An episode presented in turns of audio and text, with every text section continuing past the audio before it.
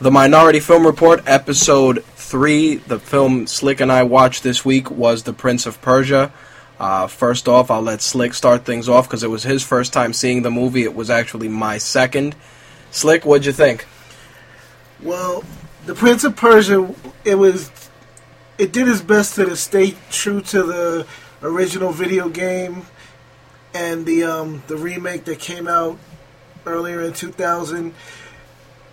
It sort of was like a live action version of Aladdin. They they called the guy um, that Jake Gyllenhaal plays as uh, Prince Dastan, who's basically Aladdin. They even call him a street urchin, and um, he basically has to save the world from the sands of time because the sands of time were originally this gigantic sandstorm that was going to kill everything off. And some chick was like, "No, don't kill us." So the gods spared everybody.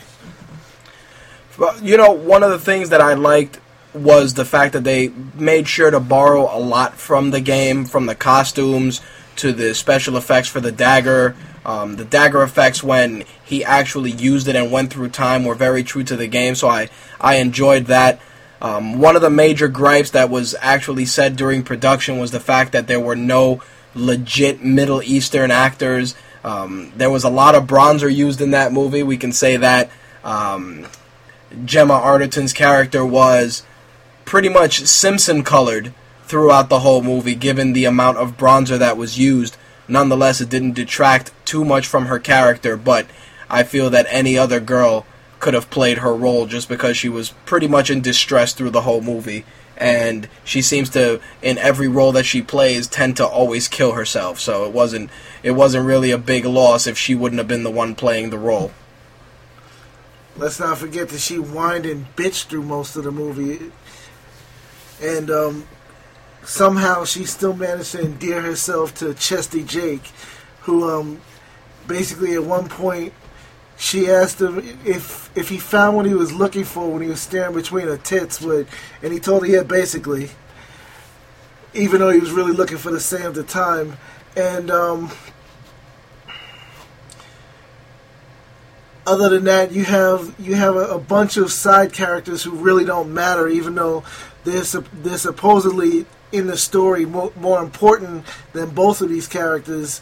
And um, you got the the assassin, aka the one black guy in the movie, whose job was basically just to stand there and look cool and eventually to die, because all the black guys got to die. You know, one of the one of the only endearing things that I have to say in regards to the overall presentation of the movie were the special effects. I felt that they they uh, Disney was definitely putting in a lot of work trying to set up Prince of Persia as a, as a franchise similar to Pirates of the Caribbean, aka another franchise that they can rape and milk until they can't rape and milk it anymore and find something else to rape.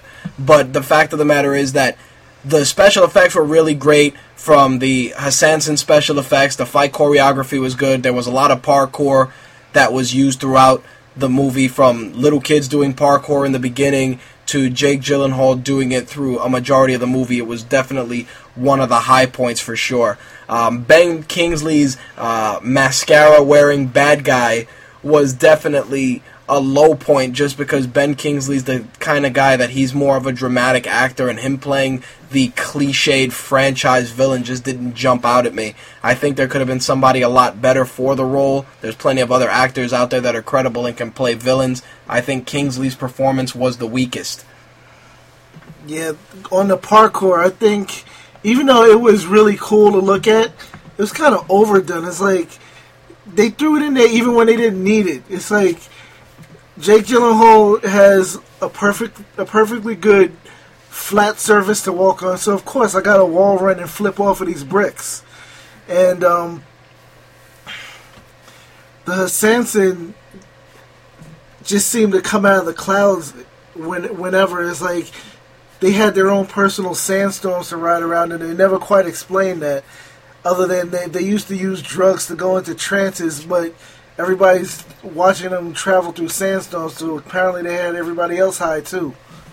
I think one of the one of the only things that they really left out, and, and it's true, was the origin for the Hassansin characters. I mean, they said that they were um, assassins for the king of Persia, and after Prince Dastan's father took over, he pretty much had them disbanded. But of course, Ben Kingsley's evil Uncle Nizam character, of course, made sure to keep them uh, hidden on the DL so that they can go and you know run around and throw snakes at people and use fancy whips and jump out of fucking smoke and clouds and shit. But their characters, their characters were good, but they just needed a little bit more of a backstory just to.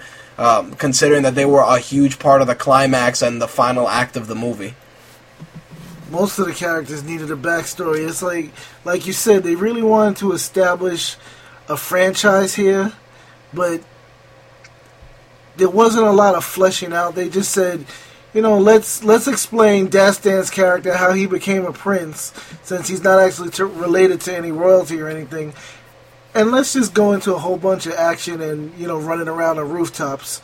So basically, they tried to do uh, Pirates of the Caribbean in the desert, and it really didn't work.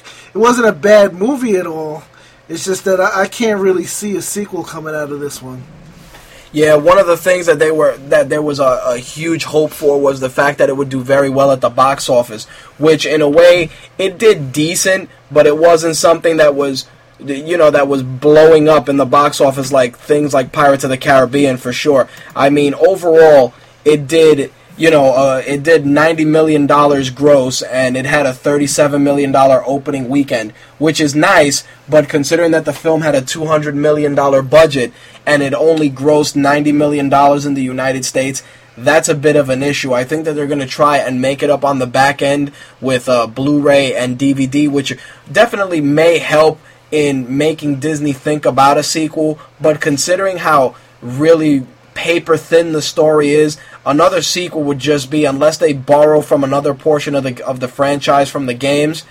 It's just it's going to be a waste of time and it's just going to be a paycheck. I think that it should just be one and done and leave it at that. If you want to pick it up on DVD though and you want to see some cool special effects and if you have a Blu-ray player, I'm more than sure that they'll the special effects will pop on your screen. Then definitely pick it up for that purpose.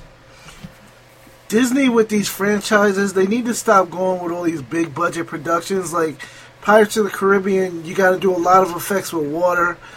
Um, Prince of Persia, you got to do a lot of effects with sand, and that's what's you know causing these huge hundred and two hundred million dollar budgets, and that's why they're not recouping.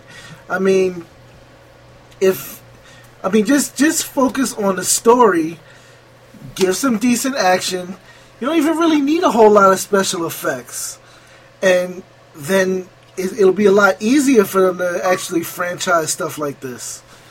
I think the worst part of it was the fact that they went and they, they borrowed from the game so much that they didn't leave themselves anything else if they wanted to create a franchise. Like the majority of the plot was from the most well known game in the series which was The Sands of Time, of course. They probably intended on making sequels that would focus on the other games, but the other games weren't even strong entries into the franchise. So if you're going to take uh, a movie and base it on a game that wasn't really that good to begin with, that's just already making the franchise ready to fail. I mean, like I said, the movie was good. I think that uh, Bronzer was the main star in this movie just because they took so many um, pale faced white people and made them my skin color, which isn't totally a bad thing, but with a paper thin storyline and some cool special effects, I don't think it warrants somebody investing $200 million more into making a sequel.